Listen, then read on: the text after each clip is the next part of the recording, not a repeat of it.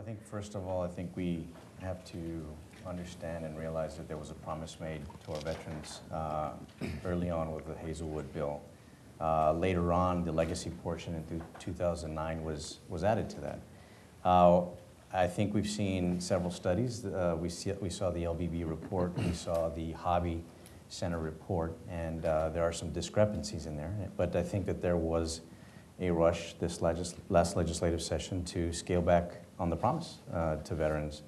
So from my perspective, I think that you know we should make sure that the program stays as is, making sure that uh, veterans and their families uh, have access to that benefit and we know that the uh, outcomes of those that are utilizing it, not only veterans, but the, the legacy portion, the outcomes are great. Uh, folks are staying uh, in school and uh, staying, going to school in Texas, getting their degrees faster than the average student, uh, and, and, and contributing to our economy. So I think it's an important program that we keep intact. Senator Campbell, in the Senate, how do you foresee the issue playing out given the budget situation we're going into with lower oil prices and lower reserves mm-hmm. as a whole? Well, I, first of all, I'm very thankful to be here. And, you know, the discussions we're having today is good because we get to talk about things we can support and, and services and benefits we have for our veterans, as well as get to listen to what our veterans want uh, to see from us. Specifically about Hazelwood, you know, Texas is very unique in offering that benefit to our veterans. There will be discussions, I believe, coming up regarding, because we'll, you know, I think we're going to have a much tighter budget.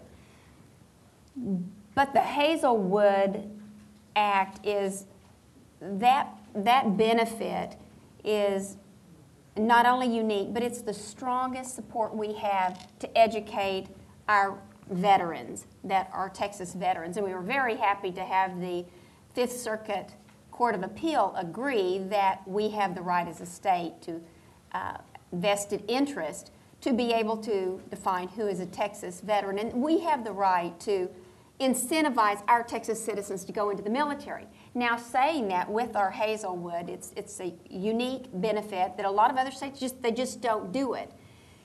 So I believe, I agree, there's going to be discussions about it. We are coming into a tight budget, which can, can make the discussions a little bit more concerning. But one thing we do want to keep in mind is that we have to preserve the promise that we made for the dollars for our veterans who actually served to make sure those dollars are procured for education for them. Most certainly, you know, there's questions about legacy, and that's probably where most of the conversation will go on. I know Senator Uresti can add to it. I think we will all agree that veteran issues are a bipartisan. We're all really on the same page. How do we get to the end to make sure that we support our veterans, those that served? That's who we have an obligation to, and we're indebted to them for our freedoms. They stood for us. We need to stand for them. Hmm.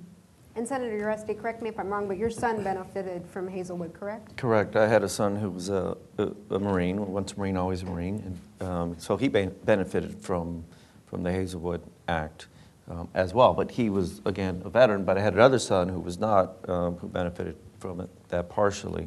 Um, so I agree with a lot of what Senator Campbell has mentioned.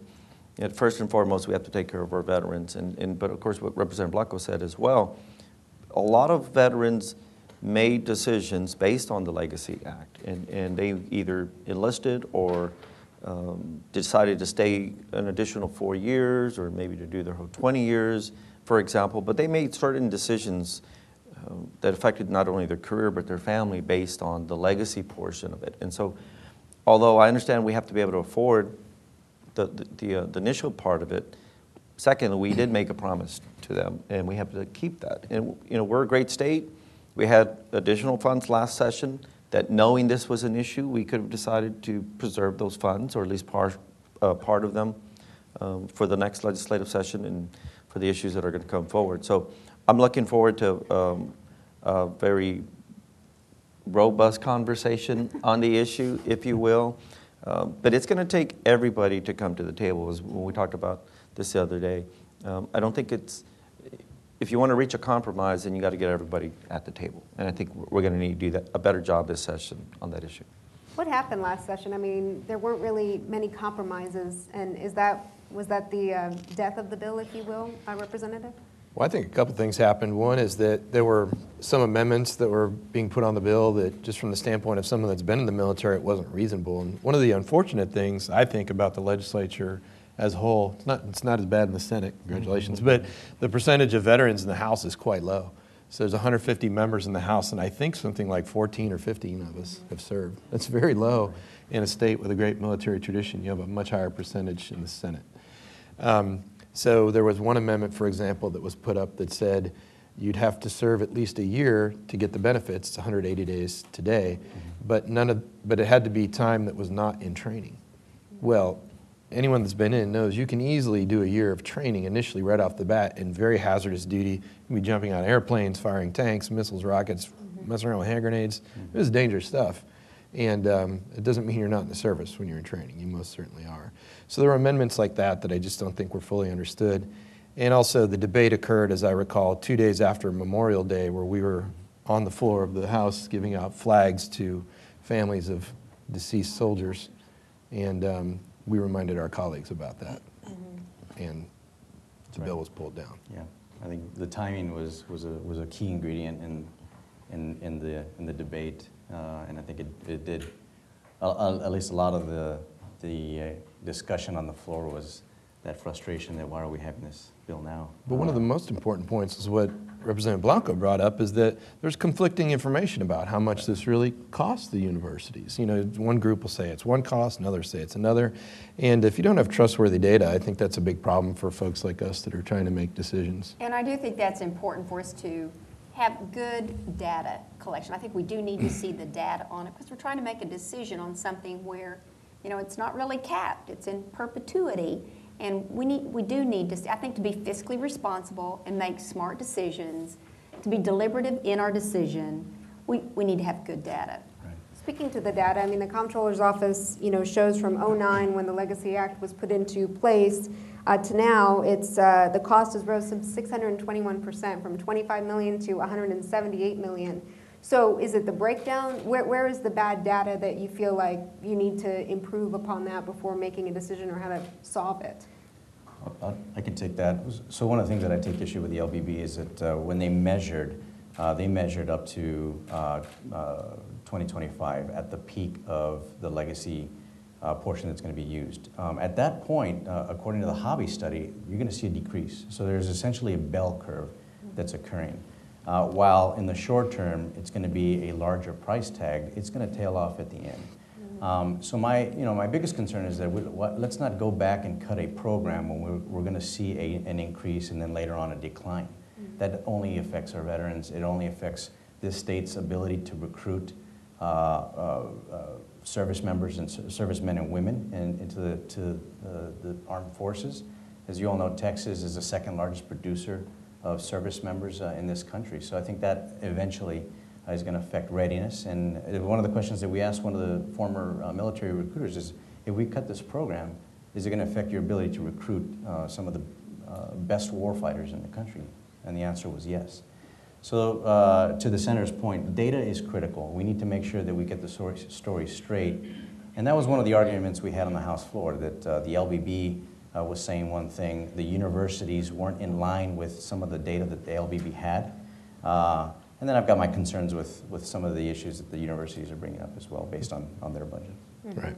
Being that we are on the upswing though, and if you don't do something this session, of course, the cost is only gonna go up, looking at that bell curve.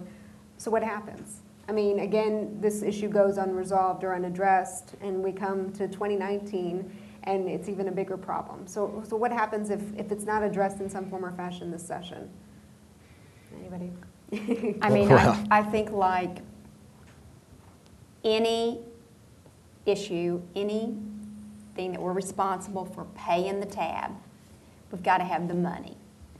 And if you're looking to cut something, we want to secure those who fought for us, secure their benefits.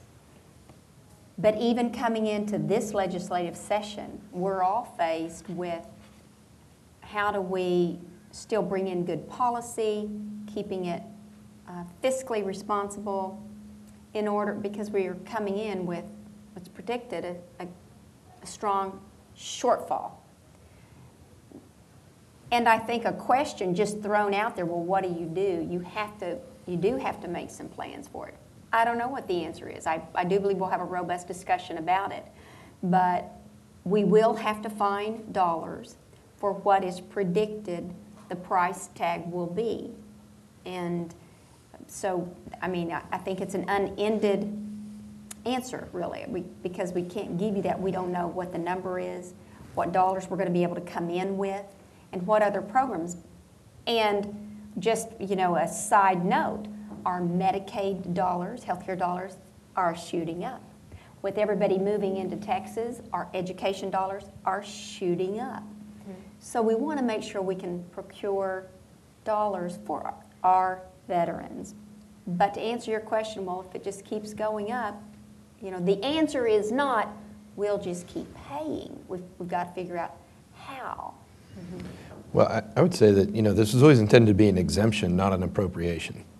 So that's important to remember as well. And the other thing, you know, I heard in a recent hearing that people were saying, is it true or not true that you have to use your GI Bill benefits first? And there seemed to be some confusion on that, which surprised me, and it seemed to come from the universities. The fact is, you have to use it mm-hmm. 1st And I would tell the universities, including the one where we're sitting here today, that if you think it's a problem and it's not being done, that's not on us. That's on their administration. Mm-hmm. And if you got to use your GI Bill benefits first, set up a program to make sure that people are eligible are using their GI Bill benefits first. There are restrictions on the program. It's only it's limited to 150 hours. It's only for certain things. On the legacy side, you can only have one child in at a time. So it's not like we haven't restricted some of it. And maybe there's some things you could do. Maybe you have a GPA requirement. There is. Maybe you know you could do other things like that that um, uh, you know have an impact on it. But uh, if they're not using the federal benefits first, the universities need to do a better job.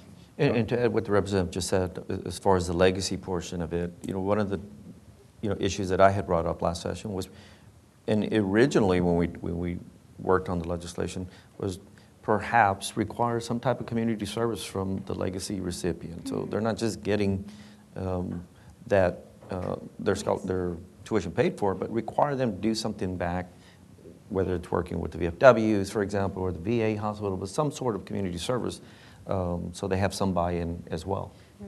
And that's a great, that's a great proposal. One of the things uh, that, that there isn't much discussion about is that there's a fund uh, with several hundred millions of dollars in there that uh, the, the legislature has appropriated into that has not been spent. Uh, it- I think it's to the tune of $240 million at this point. Yeah. Uh, There's been two allocations to the universities. One, uh, one was for 11 million and the other was for an additional 11 million. So th- there is funding there currently. Uh, Not to mention, we've got $10 billion in the rainy day fund. Um, And I know a lot of folks don't want to talk about spending that, but um, we're talking, uh, the the important thing is this, we're talking about people. We're not talking about dollars. Uh, We are talking about dollars, but we have to remember that uh, what the GI Bill did for our World War II veterans and what the outcomes were. 20 years later, we had a NASA program that, that you know, we were sending people to outer space. Uh, we had a, a very strong defense uh, uh, program. A lot of those folks left the infantry. You were, you know, your first, uh, first generation Americans that had no other opportunity to go to school. Uh, the GI Bill did that, and that's what the Hazelwood is doing for many Texans. Um, so we have a fund, we have the rainy day fund, uh, we have a legislature that can fund it, but we also have universities that are spending a lot of money and aren't being truthful uh, when you're talking about how much it's costing. Uh, I take issue with some of the universities that are saying that uh, other students are having to cover the cost for veterans. When you look at a classroom like this and, and you have several students that audit a course or you have several students uh, that are in there that, you know, it would, and 1% of the classroom is a veteran, how much is that really uh, going, cutting into the budget of, of universities? I think universities are looking at this as a loss Yes. uh, instead of a cost. But they're, I think they're, in many, s- in many respects, are being untruthful to the legislature and saying, it's, it's unsustainable. We can't afford this. I agree. Well, I know that the comptroller put out a report recently just looking at the economic activity that the military generates here in Texas, and it's somewhat 130 billion. Almost Or- 150 billion. Right, uh, When yeah. you look at the direct and indirect effects of our, of the military in Texas. So does that, and then a lot of that is, you know, personal income. I know uh, Senator Campbell and Representative Blanco, you guys have focused uh, some of your legislation efforts on uh, veterans hiring policies. Why is that so important? And then talk a little bit about what you did last session to further that, Senator. Sure. I'm pleased with what we've worked at as a group to do for um, hiring with, for our veterans. It really, when you look at the bigger picture, when our military leave active duty and transition into civilian life, there needs to be some help there. Our veterans that are just they, out there that have not just left active duty but are within, you know, Texas, not newer, transitioning, if you will, looking for a job, need help. So because of that, there were numerous things that we did. One is a college credit for heroes, coming out of the service, getting credit for experience you've already got while you were in the service. Helps you, if you choose to go to college, matriculate quicker and cheaper because um, you're giving actual college hour credit where you have experience already. We also made it so that if a veteran wants a 100% owned veteran business, they got a tax deferral, uh, not a deferral, exemption, franchise tax for five years, 100% veteran owned business to try to help them jumpstart a business. For those that come out of the military that may have uh, some occupational specialties, we've made it so that as you come out of the military, we waive the initial fee for any occupational fees, tests you have to take, attorneys even, you know, come out the initial fees you have to pay, waive those the first time. Again, to help, you know, foot a little bit of the cost to reduce the barrier for a veteran to get a job. I think it's very important that our veterans, our active military, when they come out, have a role they can move into and actually feel that they've got some help for education or a career opportunity. And a lot of our agencies also, Texas Workforce Commission, the TVC, work together with um, Texas Veteran Leadership, with the TVC Entrepreneurship Program. I mean, that was Texas Workforce Commission Entrepreneurship uh, by TVC, employment uh, services to help with resumes, how do you dress. Uh, A lot of it's building that transition really from is. Mm-hmm. military to civilian life. And uh, Representative Blanco, I know you talked about, you know, there's uh, what a job posting or a site Yes. that basically puts it in military terms so they know what they're looking at and what how their skills can be applied. Right, that was, that was a bill that uh, we filed, and, and, you know, if you're in a a 13 Bravo coming out of uh, the Army, and you don't know what you qualify for at a state agency, now, uh, it's requi, it's a requirement that the state lists Yes. 13 Bravo, you, all right, you look at 13 Bravo, oh, this, I, I qualify for these jobs, making it seamless, making it easier, because the senator's right, uh, eh, when we come out of the military, uh, you know, we're, we're, we're, a lot of us don't have experience working in, in a professional arena in, in, in the civilian workforce. We don't know what we qualify for. All we know is that I know how to shoot straight and accurate, right? Um, but, you know, there are a lot of other things like leadership development, management, things that, that you learn in the military that could be utilized in, in the civilian world. So we, uh, a lot of our bills are just lifting the barriers and the Yes. restrictions that, that help uh, make that transition easier. I Couldn't agree more, and that's, it's, for those of you who don't know, because I didn't know at first, but it's a military occupation service code. And so that's what our veterans understand exactly what that is. So when that is partnered with the job opportunity, that transitional language, or that translational language, if you will, helps to actually let them know what job's available. Well, and I mean, covering veterans for, or veterans issues for a number of years now, I hear a lot from veterans how grateful they are for what the Texas legislature has done in passing and enacting these different programs, but obviously not all veterans come back ready to be in the know. So uh, Senator Uresti, having two sons, um, obviously they have a father in the know.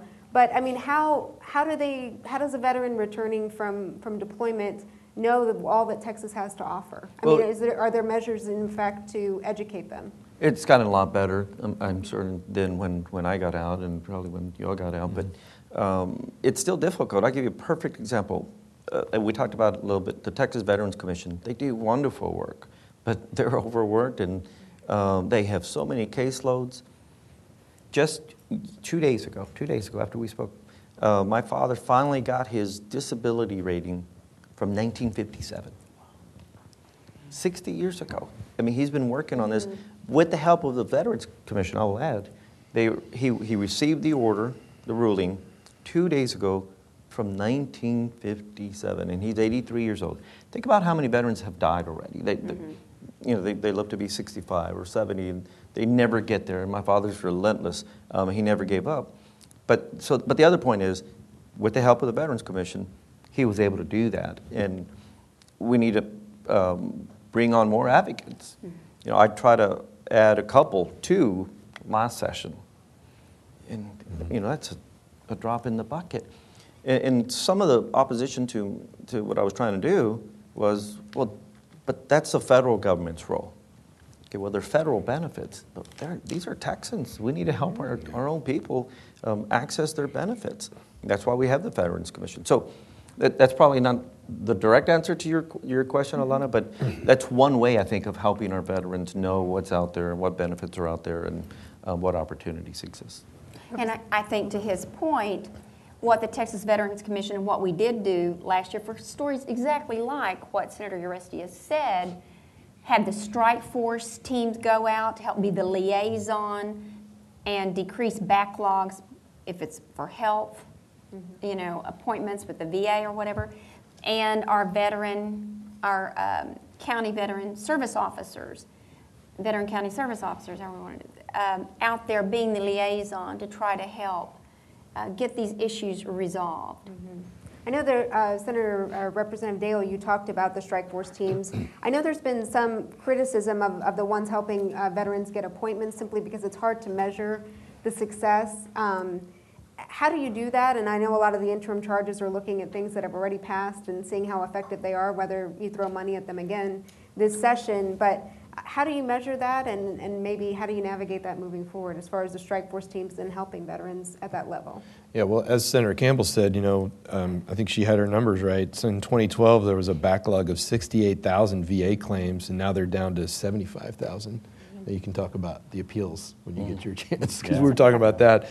But you know, we have, unlike most other states, we actually have state employees that are out there in these VA clinics. So we've got 150 employees that, uh, that are state employees embedded in these VA clinics, and they actually handle 65% of the VA claims in the in the state, and that brings in that's 200,000 claims that Texas manages on behalf of veterans with the VA, 3.5 billion in compensation a year, which is pretty tremendous. And uh, you know, the veterans have a choice when they go into the clinic. They can work with, you know, depending who's there, the VA.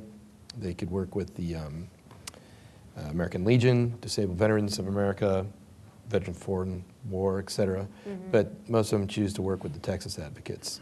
And, um, and then there's a separate set of employees that does help cut through the bureaucracy. And they work not only with the veterans, but they also help doctors get paid. They work with the pharmacists as well.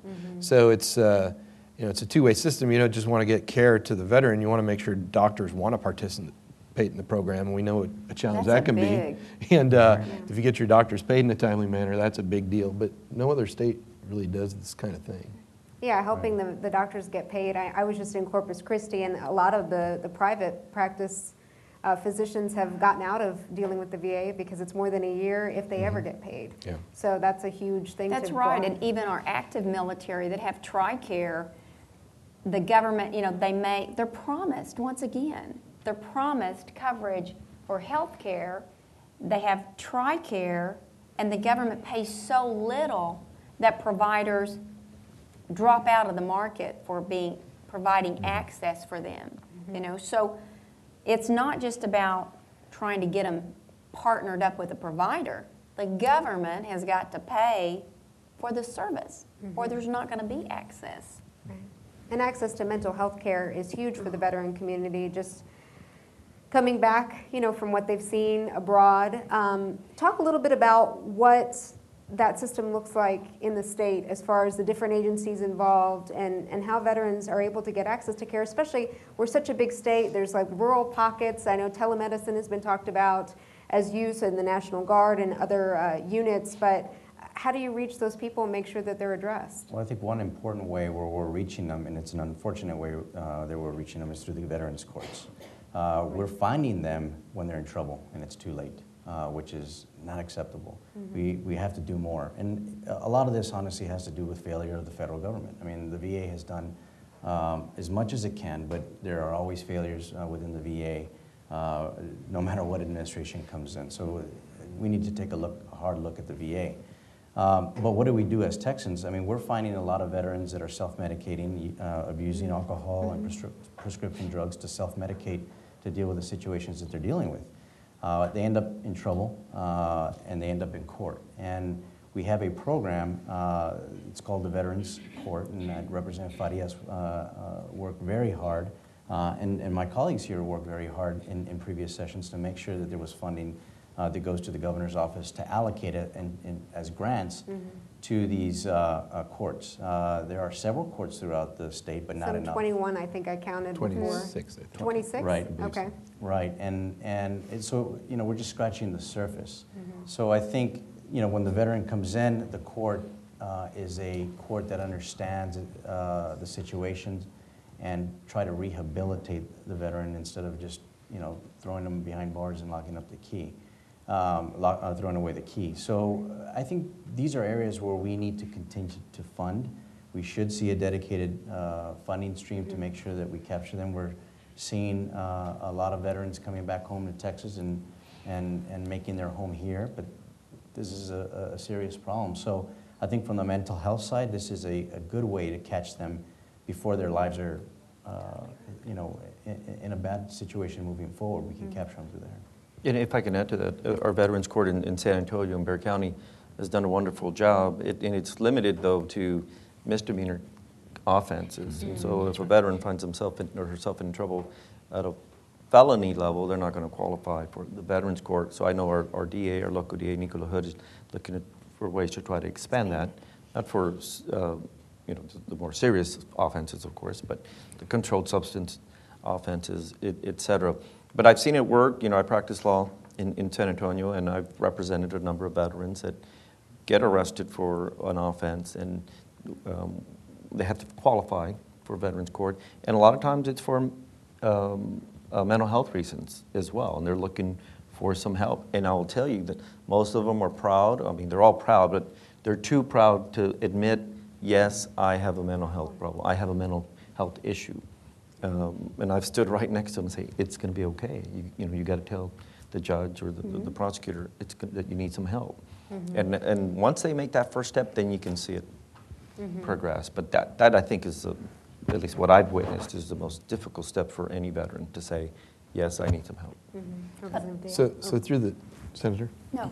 Through the um, Texan Veterans Commission works with the Department of State Health Services and has a military um, veteran peer counseling program, peer-to-peer counseling. And so there's 37 state employees that are out there in the field across Texas that work with uh, the faith community. They work with the jails to uh, reach out to veterans that need this kind of um, care. And uh, you know, that's not a lot of people. I mean, mental health in general. There's a lot of challenges in Texas Yeah. no matter who you are, whether you're a veteran or civilian, um, uh, accessing that care just because of limits on the system and insurance that doesn't pay for it and all that kind of stuff. But uh, it, we do have some state employees that are out there working in this area. And, you know, it's not just on, this burden should not just be on the state. You know, there needs to be um, more involvement from the federal government as well in this area. But uh, again, it's something else that other states don't do. and we're out there. Exactly. And um, to tag and support what they have said, and then we'll specifically go back to the mental health, but um, starting from where our veteran courts support our veterans, it's a, for those of you who don't know, it's a, it's a specialized court where veterans, as Senator Uresti was talking about, uh, when they qualify to be able to go through that court, it's an arduous process of being mentored and volunteers are helping and judge and it's basically a customized program to help them through their addiction or their mental illness whatever they do and they contractually work along with the folks within the veteran treatment court and what they're seeing even here in travis county uh, over the past couple of years actual where recidivism, you know, re-offending in regular court is up to 50, it's 50% pretty much. And as time goes on, three, four years, it's even higher. But with the veteran treatment courts, the recidivism goes down. And over about a three year period now, the, the chance that somebody's going to reoffend is less than a fourth. You know, they have success rates of about 85%. I mean, that helps the economy, keeps, keeps our veterans out of jail, and just like he said, you know, throwing the key away. So, Veteran Courts is a very great initiative on the part of Texas. And then looking at the mental health specifically, other things that we've done through the TVC, they have a portal that it's, a, it's an app on the phone. And I was going to bring my phone, but my little girl's got it over there. But it's just the Texas Veterans app, easy to load, and the home page gives you different choices just to go and look to help you know direct you to where you can get some answers for mental health or other resources available for veterans. And when we think about it, sometimes we are at our wits' end because we can't get an answer. We don't have a way to connect up with someone who can help us with something, and then just that can wear on you. Well, imagine everything that our veterans have and add some stresses like that. So the portal is very good to help uh, connect veterans up with the services and benefits that we have. Second, we sent 20 million more dollars out last session to partner with uh, a private a private entity to get matching funds and our 20 will only be used if it's matched with other private dollars or philanthropic dollars to fill in the gaps for the mental health needs in local communities. So that is a big thing. And then our veteran service courts, and then a thing that uh, we've touched on already was a new model that I think other states will emulate, and that's the military veteran peer to peer network that helps connect a veteran with another veteran, a colleague there. And that, and then there's the uh, Texas Veteran Plus Family Alliance program, which is part of the mental health dollars that we put in to help fill the gap for local health care needs, mental health care needs for our veterans. So we see the need, and I think we're all on board most certainly with supporting that. Well, and the peer-to-peer programs, I mean, across all boards, especially the military, I mean, they speak the same language, they've been there, and that adds to the success of those programs. Um, transitioning a little from veterans to active duty, we obviously have a number of military installations here in the state. Last session, Governor Abbott really pushed uh, for funding for BRAC. Uh, you know, that scoring process that we dread from the federal government that could close some of our military installations and lead to the death of the towns and those economies that they're in. Um, given that we're going into a quote unquote tight budget uh, session, will we see that money there again to make those areas attractive infrastructure should that process come down in the next two years while we're in the interim? Well, what, what I'll say is in my district, and Senator Campbell and I share, kind of share Randolph Air Force Base, which is a huge Air Force base for the state of Texas, but also have Lackland Air Force Base in San Antonio, which is where all the Air Force cadets go and train. And then out in Del Rio, um, I have Laughlin Air Force Base, which, um, again, another uh, important Air Force base. My understanding has more sorties than any other um, airport, uh, which is significant. And so obviously they do a lot of training out there. So it's critical, not only to my district, but to Texas that we, we work with, with the, uh, the military installations and find, you know, that additional money, because that's, that's nothing in comparison to the economic impact that it's having um, across our state and, and at the same time uh, providing a service to the rest of the country. So I'm sure on an issue like that, we'll find the money. That's, I don't think that's a, um, I mean, that's, that's a bipartisan effort to get that done. I mm-hmm. agree 100%. When you look at and BRAC stands for Base Realignment and Closure. Mm-hmm. And we are a big state with a big target on our back. 15 military installations brings in an economy of $150 billion. So when we talk about funding, what we're specifically talking about right now is something called DEAG, which is a Defense Economic Adjustment, Adjustment Assistant Grant. Now, we put in $30 million, and I know the governor has asked for 30 million again. I agree wholeheartedly. I believe that that will be there mm-hmm. because our governor wants it, our lieutenant governor most certainly wants it. I mean, look at us. We're, you know, different ideology on some things, but we're just right on target here. And it's a small amount to pay for the big, the multiplier that it is, the big economic and benefit uh, that it brings. So I believe we'll have that. And what do those dollars actually do? They shore up our installation. They help bring stronger defense, if you will, to the mission of the base and the, you know, the vision and everything that we, uh, that the base needs Increase their military value, increases the military value. Yeah. And that's important mm-hmm. because the instant the value of a base drops, the government could close it down. And we don't want that. Again, the economy, our people, our Texans. So I believe we will defend that. Yes. Yeah, you look at the, at our economy, uh, oil and gas is the biggest, one of our biggest industries. The second largest is defense, and the third is agriculture. Uh, and to the senator's point, it's a $150 billion industry uh, or economic generator in our state. Um, DEAG is so important, uh, and, and you can use DEAG inside the fence or outside the fence of an Right. installation. And I, uh, you know, I can speak from El Paso. We've used uh, several million dollars for the Kay Bailey Hutchison desalination plant to make sure that uh, wa- there's a water, a sustainable water source for for uh, for Bliss. Uh, we, we've seen uh, the radar uh, equipment in Del Rio and and, and, and various uh, locations. It, it's just an important piece to to incentivize big Army, big Navy, big Air Force when they're looking around the country and say, well, where do we cut? Um, and, and that's been the discussion. We want to make sure that, and, and again, this is from the governor to the speaker to the lieutenant governor. We want to make sure that our state is the spot that, that, that these brass, these generals and admirals are looking and saying, let's go to Texas because they have a, a, a the maneuver space for these big tanks. They've got the airspace to fly these sorties.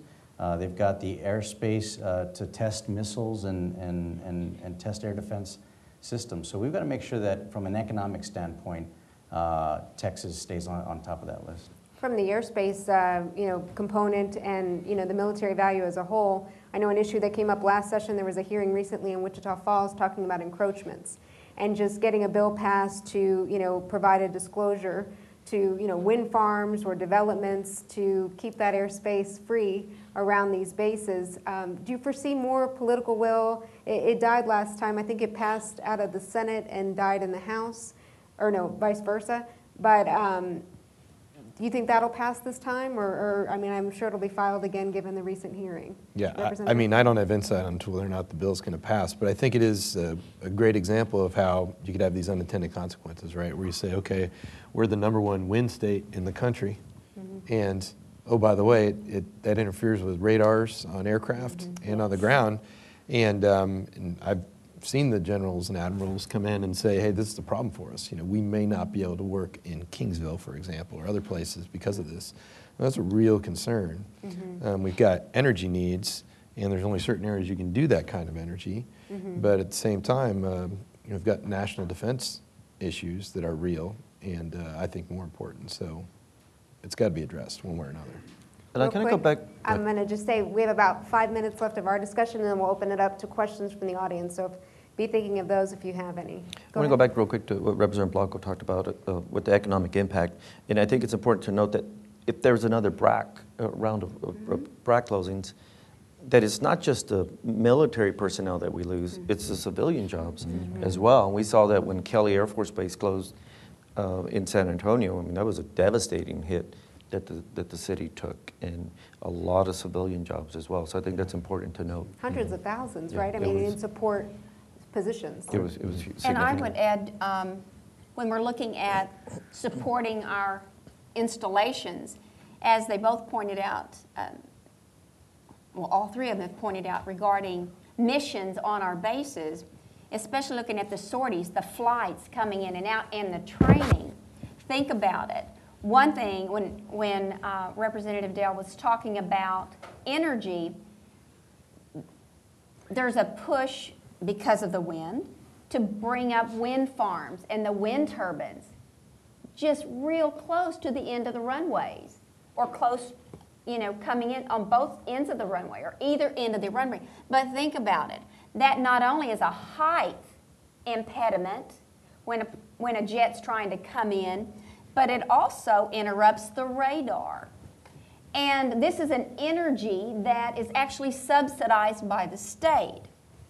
So think about that a minute. We subsidize an energy form and put it so close to a base that it risks, it makes our base vulnerable to closure. And when you look at the, the number of workers, FTEs, full-time employees or workers uh, for the wind farms, you know, you're looking at about 15,000. Now, is that a number to joke about? No. But when you look at the bases, what they bring in, we're talking about 800,000. So why would we subsidize something that, when put in close proximity, actually threatens our base?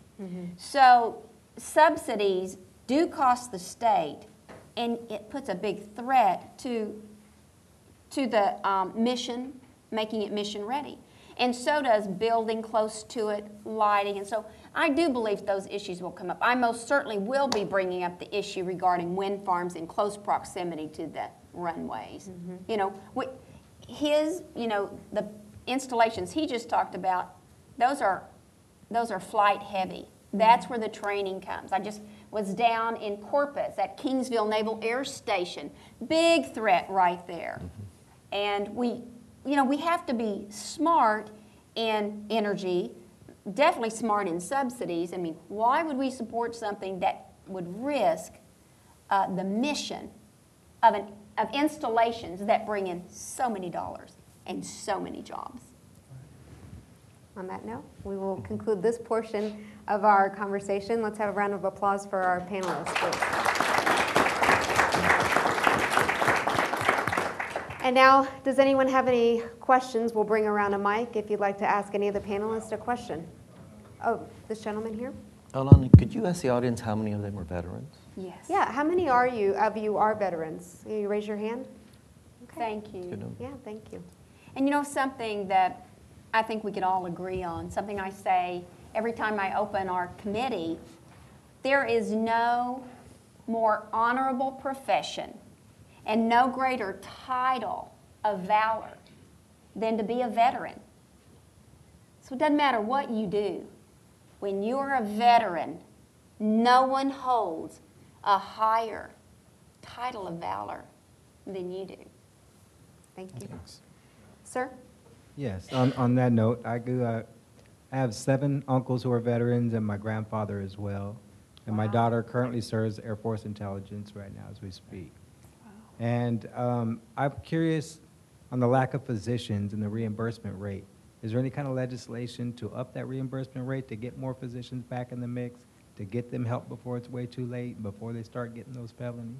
Are there any incentives that the legislature can put in place to incentivize either the VA to pay these physicians to increase the outside care or even inside care? What is, what's your name? John. Thank you. Thank you so much, John. That is a great question. I'm a physician and I do the emergency room, so we see folks whether they have insurance or not. But for the other providers, I've seen so many of my friends say, I, I can't afford to see them. I don't know, I would, I don't know of any legislation that we can do to help. Is there? Well, there could be, I suppose, but it would, of course, cost money if you're going to help them with their reimbursement of their student loans, for example, or to stay in a certain location, geographical location that's underserved. You know, out in my district in West Texas, that's a great challenge, of course, and I'm thinking you're area too. So, I mean, there's, there are ways to do that.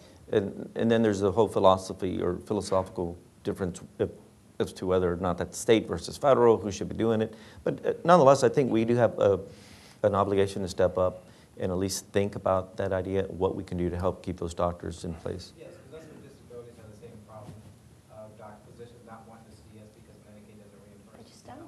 It's, it- you know, it runs into the same thing, when these veterans come back, need a lot more immediate help before it gets too late, before it gets worse. Mm-hmm. And I just think that would be a huge climb, a way to get that reimbursement rate up or some kind of consider, some kind of legislation. It's a I think that's a great question. Suggestion. Anyone else over here? This gentleman? I the Vietnam veterans got the short change. I had two friends that they fell through the system and they committed suicide. Mm. And this is, this is a, a, a big thing with veterans. Uh, A lot of them don't understand that they need help. And by the time they seek it, uh, some of them have gone too far. And uh, that's something I'd really like to see uh, the Veteran Administration work more with, is mental issues with the veterans. Yeah, I think when you hear about the number of military suicides that occur, veteran suicides on a daily basis, um, a lot of those are not necessarily recent veterans. It's not all, you know, folks from Afghanistan and Iraq. They are Vietnam era uh, as well. And so you can't just have a focus on the most recent veterans. It's got to be all veterans that are out there because those issues, uh, you know, even my grandfather who was in World War II, he didn't, he never talked to my dad about what happened in World War II. He started talking to me about it in the 1990s. He wasn't ready for decades to say anything. So uh, I think you're right. That's an area that needs to be emphasized. And there's a stigma, you know, I think uh, Senator had mentioned that, uh, that when he's representing these veterans in court, they don't want to step up and say, you know, I've got, an, I've got a bad problem. But all of us that have served, you know, it's bad to go to sick bay. Yeah. You- you- It's, you're seen as weak. You know, you, uh, so, so what do you do? You, uh, some people, uh, go have a couple of beers. Uh, or some people will go and see, seek help and then start abusing prescription drugs. There are different ways of, of, of coping, but I think internally in the military, there is a stigma uh, that uh, they, they call them sick bay commandos, you know, because they, you know, a lot of times, and it's unfortunate. Um, but that, you know, that, there's a lot of things that we can do. I think as a state, we need to continue to fund mental health programs. We need to f- continue to fund these peer, uh, the peer programs and making sure that our veterans courts, so we capture those folks when they're in, in, in, their, in their lowest point. Thank you. Any other up there?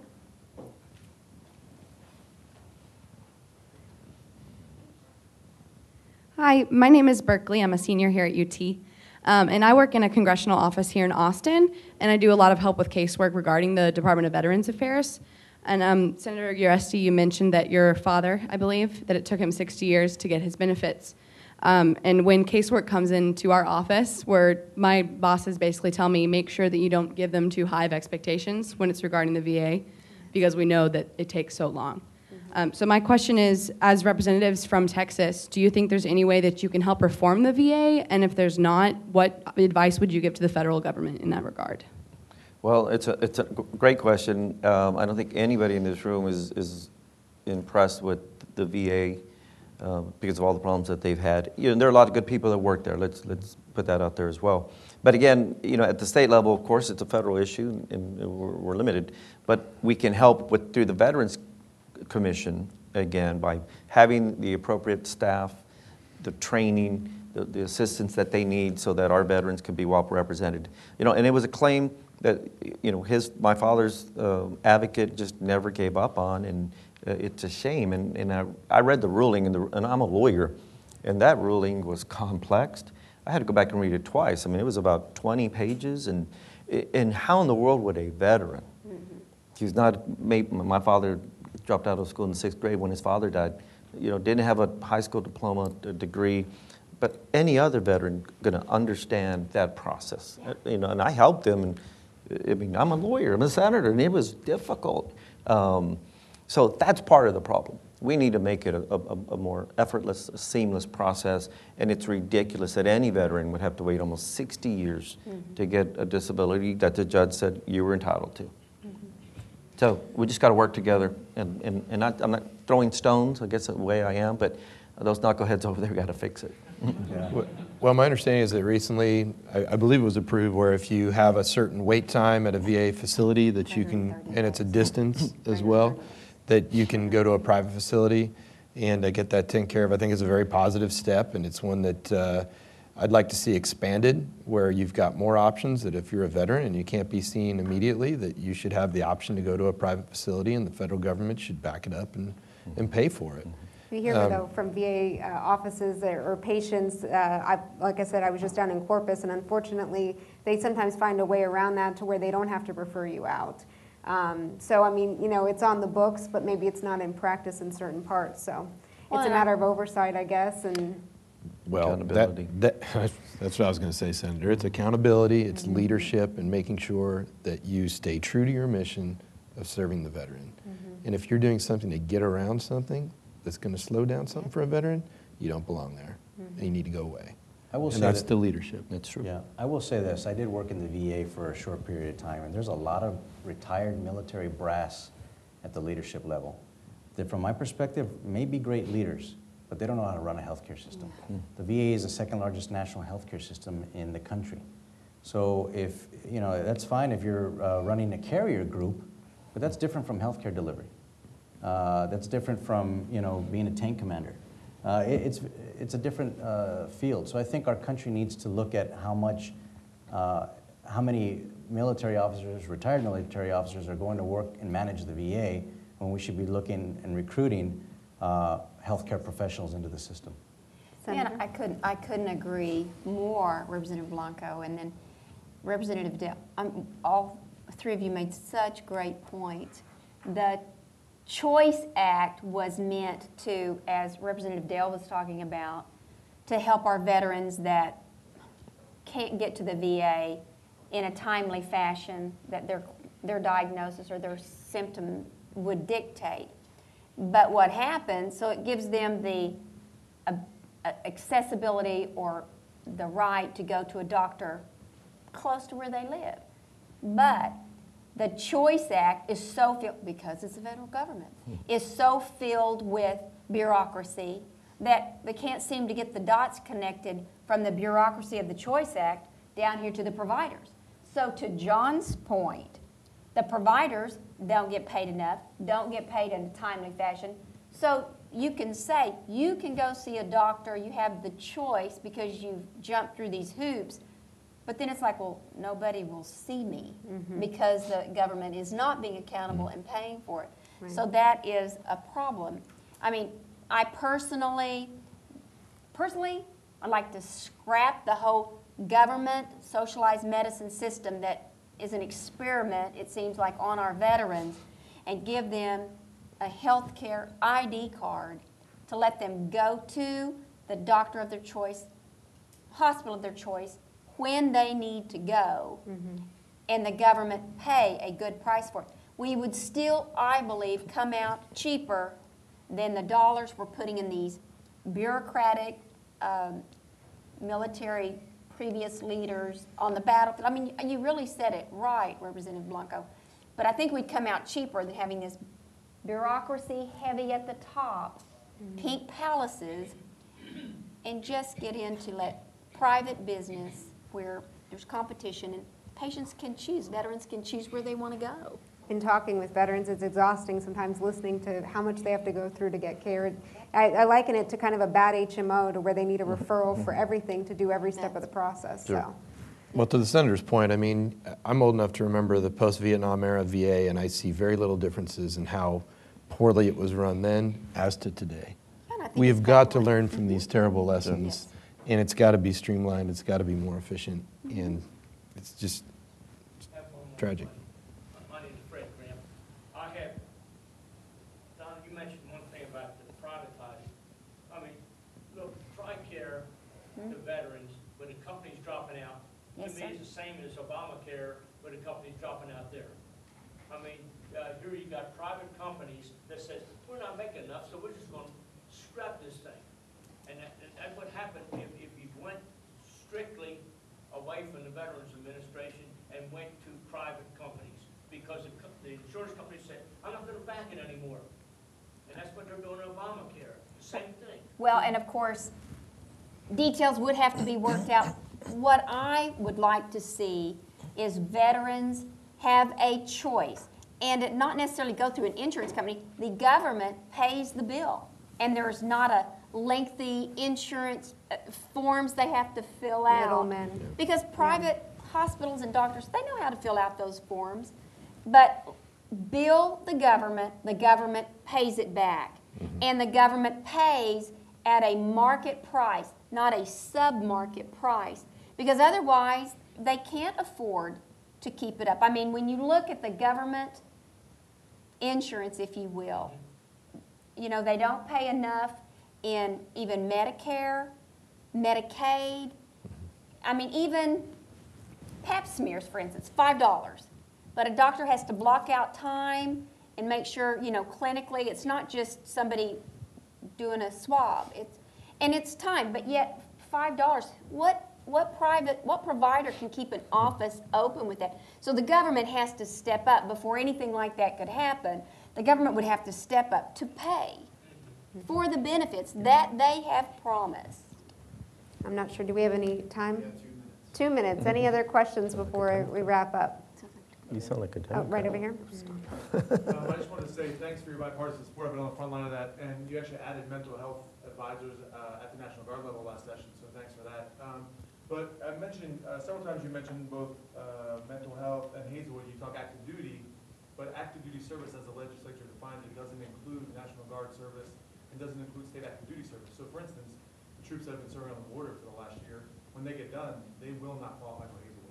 Um, If you serve in the National Guard for 20 years and you don't have Title 10 federal service, you do not qualify for Hazelwood.